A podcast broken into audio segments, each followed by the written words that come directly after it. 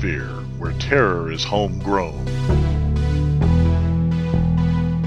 Join us as we take a drive down dusty back roads and discover the obscure and dark history of this country, human and otherwise, that lurk in your backyard.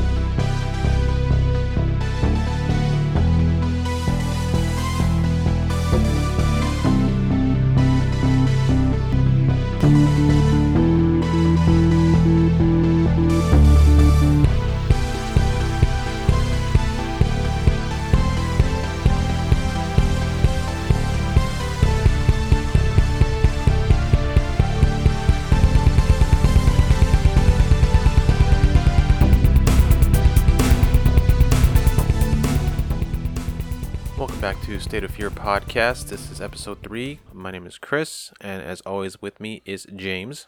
Greetings. So today we are going to cover the great state of Arizona in all of its heat, heat, and hot glory. Um, but today's uh, topic is a is actually one of the more famous ones. Uh, it's had a movie made about it. Um, there's a couple of documentaries made about it. Um, and um, what makes it so famous is that there was actual police involvement in it, and some of the witnesses later went on to become suspects. Yeah, and I find that rather odd. Yeah, so today we're talking about the Travis Walton abduction. He was abducted on November 5th, 1975, while working at the Apache Sitgreaves National Forest near Snowflake, Arizona. I used to live in Arizona. Snowflake in Arizona. Yeah, I lived. You- Um, you can't. You literally can't get any more opposite. No. Yes, I lived there for a couple of years myself, and the first time I ever got out of the car, out of the van with my family, I felt like I'd stepped into a large hair dryer on high Yeah. heat. oh yeah, I was like, "Good lord!" and it's a dry heat too. So Yes. yeah, uh, Arizona is a very hot place. It's a gorgeous place though. But it's uh, it's very very hot. I used to live in uh, Holbrook, which was actually not too far from Snowflake. Yes. But I lived there in the '90s, long after he had his uh, his abduction. So again, what, what like like we said before, what makes his case so unique was that uh, it happened after a day of logging with some coworkers, and after he disappeared, the coworkers who were witnesses became wit- um, suspects because they believed that they had murdered him and left him out in the woods. Yeah, and at the time, I could see how they might pull that out of their rear ends because of the fact that, yeah, you're going to tell somebody, well, this bright light, and all of a sudden he was gone, and this, that, Right. and the other. You know, Okay. yeah, they're going to think they're fucking crazy. Yeah, I mean, they're gonna think you made up whatever story you can make up to get away with murdering somebody and leaving their body in the forest, for sure. Yep, and we will tell people this uh, this episode was made famous by the movie, the 1993 film Fire in the Sky, Yeah, and which I- is actually a very good movie. It is good. Uh, one notable thing about that is, um, you know, the the people who have seen that movie, who remember that movie, rem- remember it for the the scene towards the end, which is when he has a flashback of him being abducted. Yeah, because that is a truly terrifying scene. The entire the entire bit is just terrifying. Everything they do to him, yes, and that's a scene that everybody remembers when they've seen the movie. of course. Of course, yeah, It's things of nightmares. I and mean, of, of course that would be the one part of the movie that was totally false. yep, So everything else that happened in the movie was pretty accurate. I mean, of course, liberties taken. Um, you know, uh, things that happened happened out of order just to make the movie flow better. Um, but everything else happened as it supposedly actually happened, except for the uh, actual abduction. None of that shit actually happened, according to Travis Walton, when he uh, after he wrote his book and told his story. But of course, Hollywood's going to Oh, they're going to embellish. Oh yeah, They have to. They got to sell this thing. I mean, it's like, yeah, the story it's itself is intriguing enough, but why not just scare the living shit out of people yeah, by by producing this crazy scene of him being pinned down and forcibly pierced and things Yeah. shoved in his eye, and yeah, it's truly, truly terrifying. And I will add real quick before we go any further. How do we know this? Not only is it documented, not only has he written about the uh, embellishments, we have actually both had the privilege of meeting this gentleman uh, at a past uh, paranormal event, Mm-hmm. and hell of a nice guy. He's on the level. He's not hokey. He's not crazy, and he's really he's not out to make a buck. He's just out there trying to tell a story. Yeah, and he he's told the same story uh, consistently since '75. I mean, he has not embellished or changed one bit of it. Yeah, So, I I mean, obviously, unless you've read his book or you've seen his interviews, you know, the only thing you're gonna know about is what you've seen in the movie, which is again, it's a good movie. It's a fantastic movie. Yeah. I loved it. Yeah, I've got a friend who can't stand it, and the very thought of the movie makes him cringe. yeah, which is funny because he's scared of the part that didn't actually happen. exactly. So but he- then again, Hollywood did their job. But I do. It's so funny. I I had a friend a long time ago who was actually scared shitless of E.T. E.T. E.T. Steven Spielberg's E.T. the extraterrestrial, the cute little thing. He, he it frightened the hell out of him. Good lord. Yeah, and this was a grown adult, mind you. Okay, so Oh, jeez. I guess it just takes you know all kinds to be afraid of all so. kinds of different uh different alien beings. So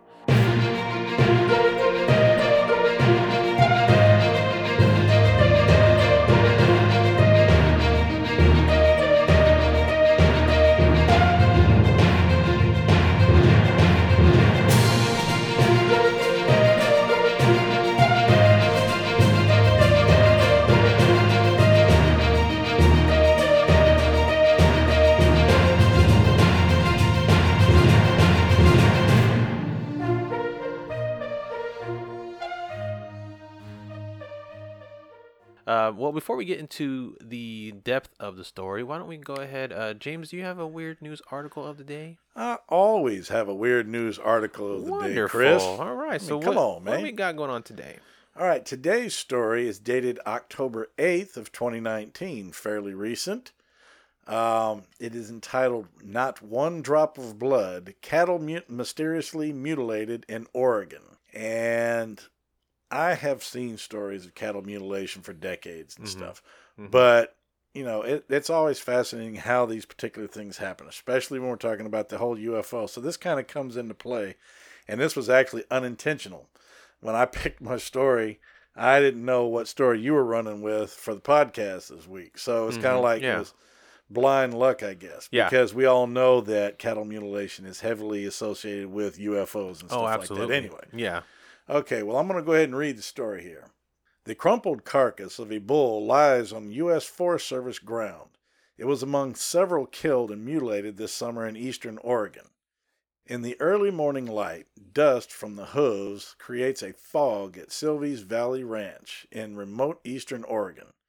Cowboys whistle and talk low to their eager herding dogs. They're moving the cattle from one vast sage studded range to another. Five young purebred bulls mysteriously showed up dead. I always laugh at this. They show up dead. At least they showed up at all, right? Found dead would be more appropriate, but you know what? I didn't write the damn story. I'm just trying to read the shit. All right. Five young purebred bulls mysteriously showed up dead on the ranch this past summer, drained of blood and with body parts precisely removed, which remains consistent with many of the stories I've always heard. Right. Yeah. The ranch's vice president, Colby Marshall, drives his truck down a U.S. Forest Service road. Then we'll get out and take a little walk to where one of the bulls was found, and the carcass is, and the carcass is still there. Marshall says, coming upon one of the dead bulls is an eerie scene. The forest is hot and still, apart from a raven's repeating caw. The bull looks like a giant deflated plush toy. It smells. Weirdly, there are no signs of buzzards, coyotes, or other scavengers. His red coat is as shiny as if he were going to be at the fair, but his bloodless but he's bloodless and his tongue and genitals have been surgically cut out. Also in All familiar. all Yeah. very familiar. Mhm. Yep. Marshall says these young livestock were just reaching their top value as breeding bulls. The animals were, are worth around $6,000 each, and since these were breeding bulls, hundreds of thousands of dollars worth of future calves were lost as well. Finding these young Herefords in this remote country can sometimes take the ranch's experienced cowboys days. Ranch staff members are now are now required to ride in pairs and are encouraged to carry arms. Well, hell, what cowboy don't carry arms? Yeah. You think they would already have them? It's rugged, Marshall says. I mean, this is the frontier. If some person or persons has the ability to take down a 2,000 pound range bull, you know, it's not inconceivable that they would ha- they wouldn't have a lot of problems dealing with a 180 pound cowboy. Oh yeah, definitely not. Theories abound. Harney County Sheriff Deputy Dan Jenkins has been working the cattle cases and has gotten dozens of calls from all over offering tips and suggestions. A lot of people lean toward the aliens. he sounds so. I always have to lead that. You gotta gotta, you gotta throw a little slang into it. he always it always sounds so condescending when they say it like that. Well, uh, them, them damn aliens. Them crazy sound say it's the it's the, it's the boogers in the Yeah. sky. One caller had told us look for basically a depression under the carcass because he said that the, the alien ships will kind of beam the cow up and do whatever they're going to do with it. Then they just drop them from a great height. Dan Jenkins, with the Harney County Sheriff's Office, has been investigating the killings of several cattle on Silvies Valley Ranch. Jenkins says the cases have been tough with little evidence and no credible leads. On his whiteboard, he has a running list scrawled in green marker with top theories. What's clear? It isn't bears, wolves, cougars, or poisonous plants. Nor were the animals shot. The FBI won't confirm or deny that it's looking into multiple slaughters. Two years ago, and 200 miles south near New Princeton, Oregon, one of the Andes Davies cows was also found cut up and bloodless. She and her husband drove concentric circles around the corpse, but they never found any tracks. And in this dusty country, quote unquote, everything you do leaves tracks, Davies says. Back in the 1980s, one of Terry Anderson's mother cows was mysteriously killed overnight, standing at his ranch near Pendleton, Oregon. Anderson points to the exact spot where he found her on top of a mountain. He remembers his cow lying dead, her udder removed with something razor sharp, and not one drop of blood anywhere, Anderson says. He's never gotten over it. Nor would I. This, No. That would be kind of freaky. It was very freaky. I mean, yeah, you raise cattle for what multiple purposes, but to see them just killed like that would uh, disappoint me and hurt me. Yeah. You know, because you know you work hard, Right. and you, and you do actually love the animals, even though you know It's your livelihood. absolutely. Quoting, it's just le- it's just left a really strange feeling with me since that day. You can't explain it, Anderson says. And you know, no one else has been able to explain it. The Harney County Sheriff's Office continues to field calls on the killings, and Silvies Valley Ranch has put up a $25,000 reward for information that could solve the case. And I hope, you know, they get it. Well, they're I not hope- going to. No, nobody's solved the the mystery of cattle mutilations yet. It's been going on for decades. That's now. cr- that is true. That is Been very going true. on for decades and decades. And, And the whole bloodless thing no eyeballs, no sexual organs, drained of blood. That's very weird. And, you know, and I mean, there's a whole whole lot of theories on why that is. I mean, people skeptics say that well, there's no blood because it's all drained into the ground, and um, that's why you don't see it. But you you would still see uh, a mark from where the blood drained into the ground. I Oh, absolutely. Yeah. You can move the carcass and there would be a blood stain in the dirt, mm-hmm, absolutely, yeah, especially with a cow. They have like eight gallons of blood in them. They're Yeah. huge animals. Mm-hmm. They always seem to take out the exact same organs every time. The um, the sexual organs, the liver. Uh, what else did they say they take out? The The, the tongue and they- genitals. yeah. Tongue and genitals every single time, which is the weirdest parts to take out. And that that is not the parts that predators go for. That is that is very true. They go for the guts. They go for the guts and the, and and the throat, yeah. softest parts. They go for the throat to kill, and then they usually just eat the guts or the legs. They'll chew on the legs and stuff Mhm. like that for the meat. You- You know what? What um what wasn't mentioned as a possibility, which I think for a very short time, I think uh, in at least in this maybe in the seventies was was um satanic rituals. Yeah. Yeah, but that's that's not uh, doesn't seem to be one of the suspects anymore. Well, see, I don't think a bunch of devil worshippers be running around out on a ranch somewhere risking the uh, chance of getting capped. Right. I mean, th- th- trying to sacrifice a two thousand pound two thousand pound cow Yeah.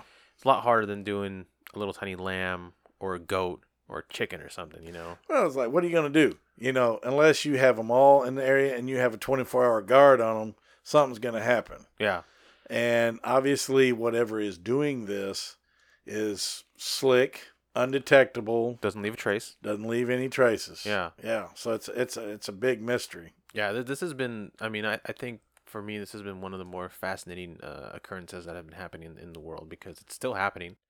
Um, you know, a lot of people think a lot of maybe I guess you could say UFO ufologists or um, uh, alien theorists believe that the aliens were taking the parts for some sort of experimentation, taking the genitals for some sort of uh, reproduction experimentation. Could be. But you would kind of you kind of wonder. I mean, it's been going on for decades now. Have have they not finished that project? I mean, how is it still going on? If they're so far advanced, how are how are they still needing?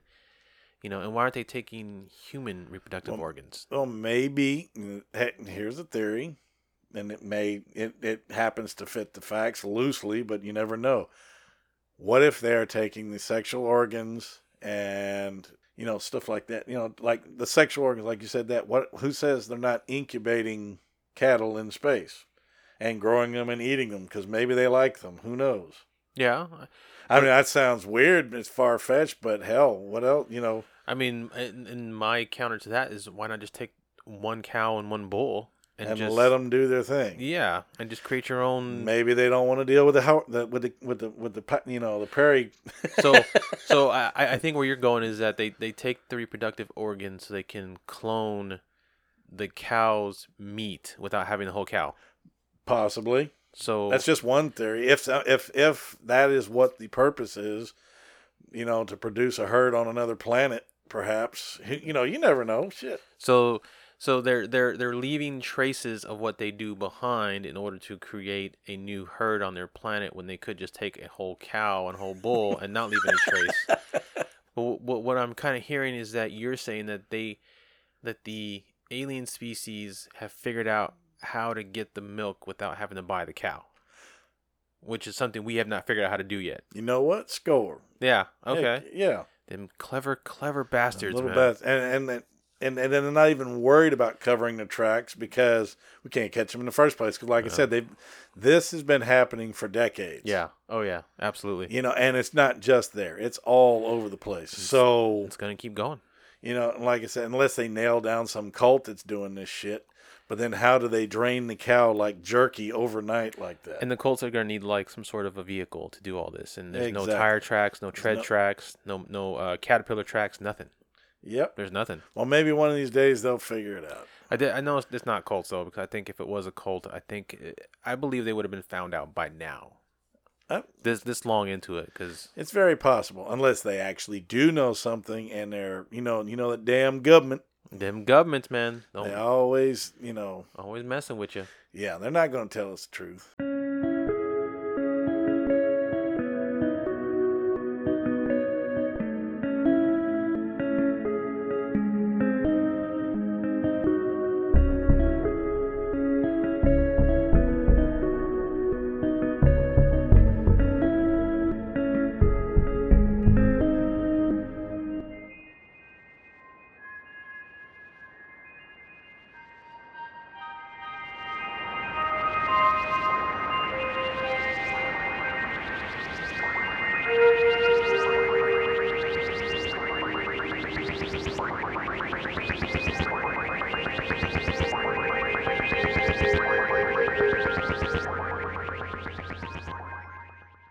Just past six o'clock as Travis Walton and his six fellow log cutters finished off a long day of thinning undergrowth in the Apache Sitgreaves National Forest. The sun had set and darkness was falling quickly, as it tends to do among the tall pines along the Mogollon Rim. With it, an increasing November chill was coming over the men, and they anxiously piled into their truck to head for home. It would be at least an hour before they reached Heber to the north, so the men settled into their seats as best they could for the jarring drive up the forest's uneven dirt roads. The smokers in the group hastily lit the first cigarettes they'd had in hours. Walton, one of the only two non smokers on the crew, sat up front in the passenger seat, enjoying the fresh, cool air and watching the pines pass by. Heading up towards Mogollon Rim Road, Walton soon noticed something shining among the branches off to the right. The others saw it too, and the chatter from the back seat fell quiet. The spaces between the trees flashed by too quickly to make out what the object was, but a clearing up ahead revealed a yellowish glow that washed across the road in front of them. The driver sped up to get a closer look. When they reached the clearing, the men were astonished by what they saw. Less than a hundred feet from the edge of the road, a glowing disc hung in the air, floating motionless between the trees, only 15 feet off the ground. Now, you've been out to the woods a lot, right, James? I was raised in the woods, brother. What, how would you feel if you were out doing your normal stuff in the woods and you just turn the corner around a tree and come upon a a giant disc floating disc. 15 feet off the air, I uh, would off the ground? I would literally shit myself. I mean, who wouldn't? okay, Now everybody talks smack. Oh, th- th- that would be so cool to see. Yes, it would be cool to see at a distance, but if you like ran right up on it, I believe that would be probably one of the most bone chilling experiences somebody could probably have. and that that's how you feel right now. It's like if you if you were a kid when you're growing up and you did that, you'd probably be scared shitless. But right now, knowing knowing as much as you know and all the mm-hmm. in, in paranormal investigations you've gone on, would you still act the same way if you were in the woods in Colorado and you came upon this in the middle of the woods? Floating in the woods, I would probably still observe from a distance, but I would probably want to check it out. you know, I would be like, yeah, you know, I want to check it out. But then, you know, them aliens, Probably want to get your camera out and try to take a picture, maybe. absolutely. If I had it with me, yeah. Yeah, if if I was, I have a bad habit of traveling when I'm like in the woods and Yeah. stuff. I don't take my electronics. Uh, I like to hike and just go.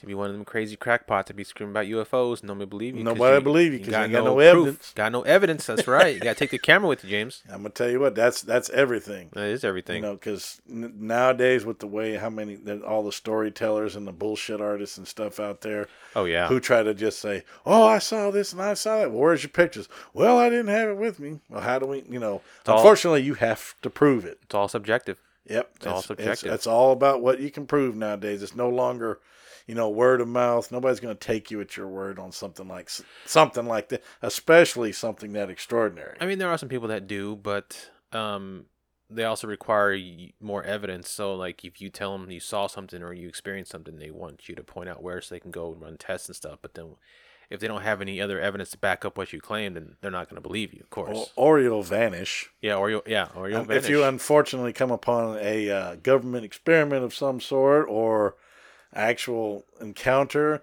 they may very well make you vanish. yes, probably yeah, oh, yeah. Men in black. Lock, lock you up, something, yeah. Men in black. That is not a far fetched idea either. No, it's not I'm not. sorry, it's not. It- they're out there. movie or not, but yeah, there's there's people out there, secret secret level government people, probably not even government, probably beyond the government. Might even be aliens. Yep, government can just be a smokescreen. They ain't really running shit. The truck slammed to a halt and Walton opened his door to get a better look. There was no sound save for a startled cry from one of the cutters. My god, it's a flying saucer. As he recounts in his book Fire in the Sky, Travis Walton then stepped out of the cab and walked towards the object.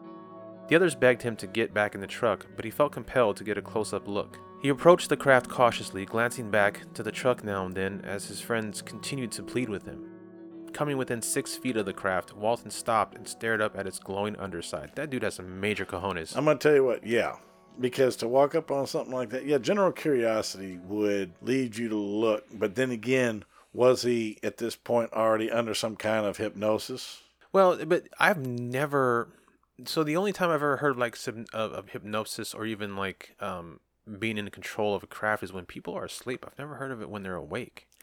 Okay, So well, maybe- that's just theory, maybe. But then again, he he recounts these things in Right. his stories. You know, he he he knows what he was doing, and normal circumstance. You know, people have been hypnotized do not remember most or all of what they've done or He also says that he looked uh, back to the truck like a few times. yeah So he was totally conscious what he was doing.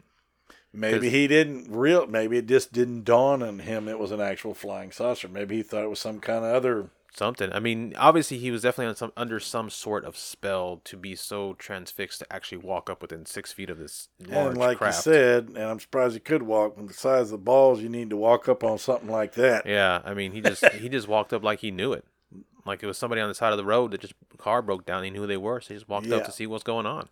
crazy Suddenly, the silence along that dark, isolated road gave way to what Walton would later describe as the thunderous swell of a turbine engine. That's when a narrow beam of light fired from the bottom of the disc and struck Walton in the chest. It lifted him up, then knocked him to the ground like a thunderbolt. In a panic, the rest of the crew sped away towards the main road, terrified. When the men regained their senses, they returned to the clearing to rescue their friend. Unfortunately, the craft was gone, and so was Walton. Damn, he got abducted. Damn. Yep. That's what happens Hey, when you leave wh- your friend behind. Way to go. Yeah. Take Yeah. off and leave him. Well, you, you know what happened? Walton got a truck and said, I'll be right back. you never say never that. say that. Never say that. Despite a thorough search of the area, they could find no trace of him and were forced to drive home, one crew member short. When they reported what happened, the authorities discounted the men's tale as a ridiculous attempt to cover up a murder and launched an extensive search for Walton's body. They searched for several days and found nothing. Walton reappeared outside Heber five days later and corroborated their story with the addition of what happened aboard the spacecraft. Up to this point, everything that's that we've discussed has been um, told by the witnesses. 15 minutes could save you 15% or more. My dad used to say that. Sure, yeah, it's from Geico. Yeah, whenever I would ask my dad for life advice, he'd sit me down and say, Son, 15 minutes could save you 15% or more. And look at me now, a well adjusted adult with a drawer full of plastic bags I'll never use. Okay, I'm confused. Was your dad a licensed Geico agent? Nah, he was just a real good dad. Geico. 15 minutes could save you 15% or more. Hey there, this is Erica Kelly, host of Southern Fried True Crime. I cover contemporary and historical cases, and I love listener suggestions. And like any good gossip, I'm interested in anyone and anything. Come join me as I explore the dark underbelly of the Deep South. I'm a one woman show in a narrative format, kind of like sitting by the fire and listening to a story. So pull up a chair and subscribe if you're interested. I'd love to have you. You can find me on any of your favorite podcast apps. Just search for Southern Fried True Crime. Until then, y'all take care. Has been told by the police, has has been told by Walton himself, Mhm. and this is how it is in the movie. Yep. Up to this point, what happens in the movie is, I would probably say, ninety percent accurate to what happened in the actual event. Yes. Here is where we sort of diverge from the Hollywood crap Yeah. and get down to what what Walton said actually happened versus what Hollywood yeah, says. Yeah, because we're not here to to embellish, you know, go along with Hollywood bullshit. Right. Walton reported that after approaching UFO near the worksite, the last thing he remembered was being struck by the beam of light. When he woke, Walton said he was on a reclined bed. That's comfortable. A bright light shone above him, and the air was heavy and wet. He was in pain and had some trouble breathing, but his first thought was that he was in a normal hospital. As his faculties returned, Walton says he realized he was surrounded by three figures, each wearing a sort of orange jumpsuit. Oh, they were convicts. Damn, he was he was in the penitentiary. Either that or it's got some clockwork orange shit going. Oh, not the Clockwork Orange. Oh no, it's, it's Alex, huh? Damn. These figures were not human. Walton describes the beings as typical of the so-called Greys, which feature in some abduction accounts. Quote, shorter than five feet, and they had bald heads, no hair. Their heads were domed, very large. They looked like fetuses. They had large eyes, enormous eyes, almost all brown, without much white in them. The creepiest thing about them were those eyes. They just stared through me, end quote. Their ears, noses, and mouths, quote, seemed real small, maybe just because their eyes were so huge, end quote. Walton related that he feared for his safety and got to his feet and shouted at the creatures to stay away. He grabbed a glass-like cylinder from a nearby shelf and tried to break its tip to create a makeshift knife, but found the object unbreakable, so instead waved it at the creatures as a weapon. Sounds like what I would do. You back, bitch. It's, it sounds almost like a like a comedy when he's trying to break it and he just can't break it. yeah. The trio of creatures left him in the room. Walton then left the quote unquote exam room via a hallway, which led to a spherical room with only a high back chair placed in the center of the room. Though he was afraid there might be someone seated in the chair, Walton says he walked towards it. As he did, lights began to appear in the room. The chair was empty, so Walton says he sat in it. I mean, wouldn't you? I mean, look, if you're if you're in some weird place you don't know where it's at and it looks like a captain's chair, you're gonna sit in the captain's chair. yep. You're, you're gonna go full on pretend you're Captain Kirk in that in that thing, right? That's pretty crazy, but yeah, probably so. when he did, the room filled with lights, similar to stars projected on a round planetarium ceiling. The chair was equipped on the left arm with a single short, thick lever with an oddly shaped molded handle atop some dark brown material. On the right arm, there was an illuminated lime green screen about 5 inches square with black lines intersected at all angles. When Walton pushed the lever, he reported that the stars rotated around him slowly. When he released the lever, the stars remained in their new position. He decided to stop manipulating the lever since he had no idea what it might do. I mean, he probably just That's, that that would have been cool though. Why didn't they include this? Be- because 'Cause Hollywood, it's like a, as astral projection room or something. Yeah. Or as, what He- do they call it? The the uh, it's it's a what what they call in Star Trek when they go into warp speed. It's- astral. It's warp speed Yeah. because he was because in Star Trek, the the the ship's not moving at warp speed. You're moving the space around you, Yes. and that's what he was doing. He's moving the space around him, which is why the stars moved. Ah, But see, that's not that's not as terrifying as as being attacked and probed and needles stuck in your eye like they have in, in the, in the yeah. film. He left the chair and the stars disappeared. Walton thought he had seen a rectangular outline on the rounded wall, perhaps a door, and he went to look for it. Just then, Walton heard a sound behind him. He turned, expecting more of the short, large eyed creatures, but was pleasantly surprised to see a tall human figure wearing blue overalls with a glassy helmet. At the time, Walton said he did not realize how odd the man's eyes were larger than normal and a bright gold color. Walton says he then asked the man a number of questions, but the man only grinned and motioned for Walton to follow him. Walton also said that because of the man's helmet, he thought he might have been unable to hear him. So he followed the man down a hallway which led to a door and a steep ramp down to a large room Walton described as similar to an aircraft hangar. Walton says he realized he had just left a disc shaped craft similar to the one he had seen in the forest just before he had been struck by the bluish light, but this craft was perhaps twice as large.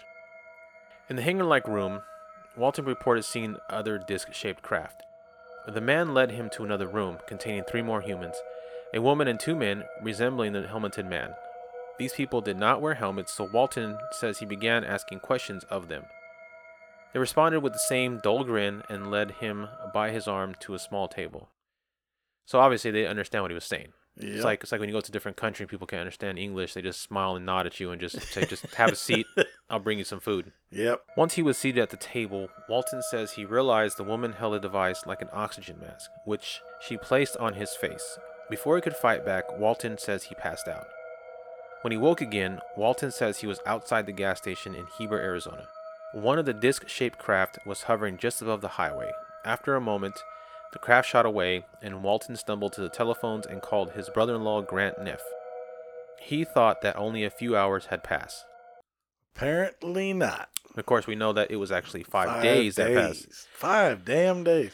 Unaccounted for. And at that point, we, you know, again, the movie plays into what actually happened, where the the coworkers were became suspects in murders and were given lie detector tests. I think Yes. One of them didn't pass, but because he was just a shady character anyway. I, you know what? As a matter of fact, and I think to this day they have retested them several times. Mm-hmm. and they have all passed Yeah. several times. The co-workers as well as uh, Travis. I mean, they've all passed these tests. Yes, yeah. I mean, and he's again he he stuck to the story since uh, 1975. Of course, as as you saw, the outcome of his story is not as climactic as the movie one. Of course not. No, it, it's super simple. I mean, basically, what it sounds like to me, and and I believe in a uh in a, in a few recent interviews, he's actually come to this conclusion as well. Um, he believes, and I believe as well, that what happened was uh when he was shot with the beam, he was injured, and the creatures, knowing that they injured him, brought him on board to repair him Okay. and they repaired him but then he woke up of course and he's freaked out so he's trying to get away and uh, they didn't approach him they let him go and so he goes to this other room and so while he's in there he's messing with stuff and then, they're worried that he's going to end up breaking time and space or whatever Yeah. you know Yeah. breaking the space the, the time space continuum and so like okay well he's better let's get you know the grays are obviously the workers of these golden eyed humanoid looking figures Uh, yeah. so the, hum- the humanoid is like, okay, we need to get this man off our ship before he sends us into a whole different dimension. And so they take him down into the hangar. They knock his ass out. Knock his ass out. they and drop the human back on Earth. And the five days could have passed due to the fact that some of Newton's laws of space. Right, right. You know, I've thought about that too. I was like, how could it be five? It could have only been gone for a few hours, according to what he thought. but because of the way the space, I guess the way space works, Right. it could be they were at high speed or something like that. You know, close encounters thing. I mean, it's the theory's got to come from somewhere, and it makes a lot of sense. Well, there. I mean, there's a. Um, I forget what the name of the uh, formula is called, but there is a formula that states that the faster you go, I think it's the faster you go towards light speed, or, or so there. There is a theory that, or a scientific theory that says that as you travel further away from Earth, uh, you your time changes compared to what's on Earth. So you are you could be gone months in space traveling away, but when you come back, time is different, and so you've actually been gone years. Yeah, because it like, uh, you know, just a real quick side note: the movie Interstellar. Yeah. when they go down to that big quasar, that big dark star that they're. I mean, I was like, first of all, why the hell would you go to so close to something that damn, you know, that strong? Right. Uh, probably technically not actually. Uh, you know, not actually possible, but the fact that they went down, they were gone for an hour and a half or something like that. They come back up, and 23 years had passed. Right, right, yeah. in like a it's that- flash. it's that it's that whole theory. You yeah. just don't know. Yeah. yeah. So uh, now that you've heard his side of it, I mean, what do you think compared to the the movie version? Well, yes, the movie version is scary and entertaining, but if uh, we're going to do this man justice, they should have told the story more accurately uh, because it can also help to damage people's perception of alien life. Because, you know, if alien life does exist and comes to visit us, the first reaction of people, oh shit, they're going to shove a, a roto rooter down my throat. Right, and you know and torture me and all this crap. So what are you going to first thing you're going to do is you're going to shoot them right, you know and you might start an interstellar incident. Yeah. far-fetched perhaps but also possible I mean, You this, this is know. one of the few uh, incidences where, uh, at least from his point of view, where they weren't hostile. I mean, they, Yeah. they obviously were. and because like you said you, you're exactly right in the movie they were hostile. They're very hostile. Yeah, i mean that, that one looking at and they weren't the little cute grays they were the tall brown ones yeah. like the ones Well, you saw from signs and so stuff like that what the movie what the movie shows which is, is is i don't know anyway what the movie shows is that they were the grays but the gray skin with the big black eyes was Yeah. a spacesuit that they wore huh they were actually little little like peach looking creatures and because because there's there- Yeah. there's a scene where he comes across this space this uh, gray alien floating That's right, he sure he does. turns it around he sees its empty shell it's an empty suit that's so right that, that's their spacesuit they use when they uh, come to Earth. But there's also a theory that the Greys are not actually uh, biological beings; they're more like android robots that just do the bidding of like the the uh, Nor- Nords and the green the golden-eyed people, and and and we just go on a whole different top tangent there- here. Yeah, so there's a thousand different theories, and I'm sure later episodes will come upon more that we can explore. So yeah, but I, I think his version of events is still really really cool. I it's mean, very cool actually. If it, I mean, if it, they're actually a friendly, you know, because if they wanted to kill us, they'd have done it already. right. And if they have the ability for interstellar travel and other high tech like that, they could, you know, deal us a death blow like that. So I believe if there was alien life out there who wanted to do us harm, they would have done it already. Well, see, I think it's cool because his his version of events is much more anticlimactic. It's it's very, I mean, I hate to use the word believable or down to earth, but it's much more benign. And so, if he wanted to, if he really wanted to, you know, uh, he could constantly embellish and add a few things here and there to make it seem more, you know, more exciting, more intriguing. But he's Absolutely stuck with the same. I'm not. I don't want to say boring, but the same boring story since '75. Well, that's what I'm saying, and and the fact that he's told the story honestly says, no, this is what happened. I wasn't taken up there and experimented on or whatever, like the movie says. I said, you know, he, he may not know what happened if they had to operate on him or fix him or whatever. Because if they blasted him, it may not have been them shooting him. It could have been, you know, like a thruster or something. Right. You never know what it was. Probably you never know. Yeah. They're just trying to move around. They hit him and then realized that they hurt him. So they went back and got him, fixed him up, and then turned him loose. Right. Exactly. And the fact that he has passed tests over several decades as technology has advanced in lie detection. Right. Yeah. You know, it's way advanced. Yeah. oh Uh, yeah. You know, so I applaud the man for sticking to his guns and not embellishing and not trying to quote unquote get rich. He's just trying to tell a story. Yeah, did he make a book? He sold a book? Sure. But you know what? He he came about it honestly, and for that I respect the hell out of him. Yeah, so my You know. my hat's off to him too.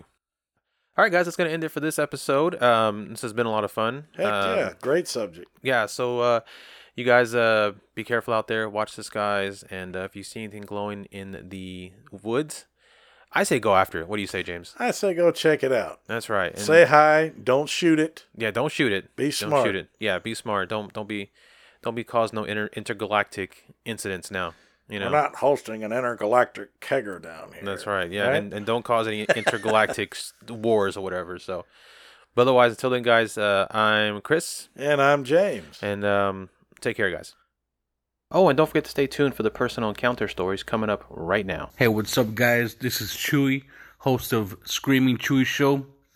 And, um, yeah, if you're wondering what my podcast is about, I don't really have a topic or subject about it. Just talk about random shit like, you know, mysteries, creepy shit like Dyatlov Pass, some conspiracies right there, or random shit like when my mom accidentally ate my edibles. that was interesting. Or you know like the history of heavy metal. Yeah. Anywho um thank you guys for the opportunity uh to be on your show. And um yeah thank you for the opportunity to share my ghost story. Now i don't know if you guys ever heard of shadow people but apparently they're a thing. And i found out when i was like 13 or 14 i lived in this house till i was like 19 or 20 and um didn't happen I, don't exactly remember what age it happened but it was between those years. And um i remember one time i was just you know going laying in bed in the dark just trying to go to sleep. And uh just looking around my room you know it's pretty fucking dark. But on the walls all over the walls there's these shadows right and i never really paid attention to them till one night I was just staring at the walls and I noticed, you know, when your eyes adjust, these shadows, they're shaped a lot like people. Yeah. Tripped me out at first. I'm like, that's that's kind of weird. That's a weird coincidence. And the more I looked, the more I stared at the wall, the more I realized it was like a whole fucking crowd of people all over my fucking walls, dude. It tripped me out and um I even got out of bed and like straight walked up to the wall and yeah, they were there. They're freaking shadows, man. People.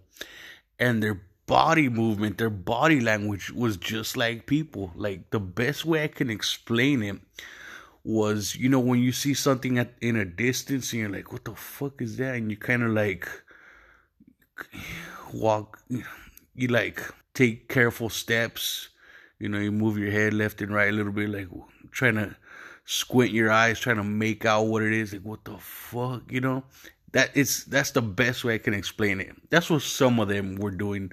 Other other shadows were just standing there, and they're all different shapes and sizes. Like, you know, like a full grown adult to kids. Like, and this this was years, years, man. And um yeah you know there was a window in my room and it had blinds. They were pretty dark but a little bit of streaks of the street light would go in. And i thought maybe there's a tree outside and it's making these weird shadows right? And dude i would i drove myself crazy like during the day i would even go outside in my front yard and i'm like okay what fucking tree is fucking doing this with angle? You know what i mean? And there was no logical explanation. And i did i never really wanted to tell anybody you know for the fear of them saying what the fuck dude? You're fucking crazy you know? So i just never really told nobody for a while you know until you know I, I, I don't know who i told first i started telling my mom and you know my mom's old school mexican so she would get like fucking holy water from church and like sprayed all over my room and shit. and uh but one time, so I was in middle school, right? And I had my homies over and my homie Juan and Frankie, and you know we're playing like Halo all night and shit. And they spend the night, and um, before I turn off the light, I was like, "Hey guys, check it out. I'm gonna turn off the light and look around the walls. Tell me what you see." You know, I didn't want to suggest anything. I wanted to see what I wanted to know what they saw. Turn off the lights. Wait a couple minutes. Eyes adjust, and they're like, "What the fuck, dude? Is that fucking people's fucking shadows?"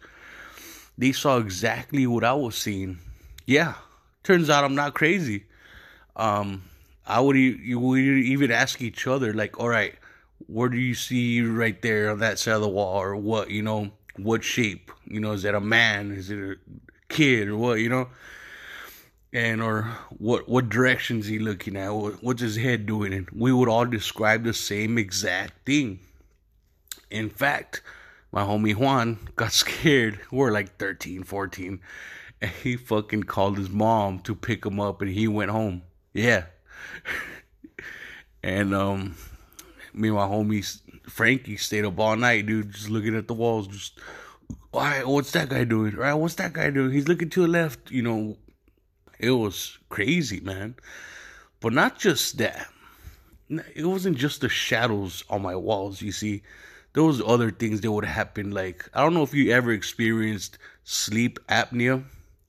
Like you wake up in the middle of the night and you can't move and you feel this you feel this fear panic. Some people see a shadow or a figure. Well, I saw that too. They were all over me and I couldn't fucking move. Um, that would happen a lot, very frequent. It was very common for me to have sleep apnea, not sleep apnea, uh, sleep paralysis in that house. Um, but ever since I moved out of there, I've never seen shadow people or had sleep paralysis ever again. Now, other things that would happen is, you know, these shadow people, they never really hurt me, but they would fuck with me a lot like I had this stereo with um, you know, speakers all over my room, and it was late at night. All right, I was playing Xbox or whatever, and the volume on the TV was low, the stereo was off. All of a sudden, it turns on, and the fucking volume shoots all the way up max. Scared the fuck out of me, dude. I turned it off. I went to bed. I was scared.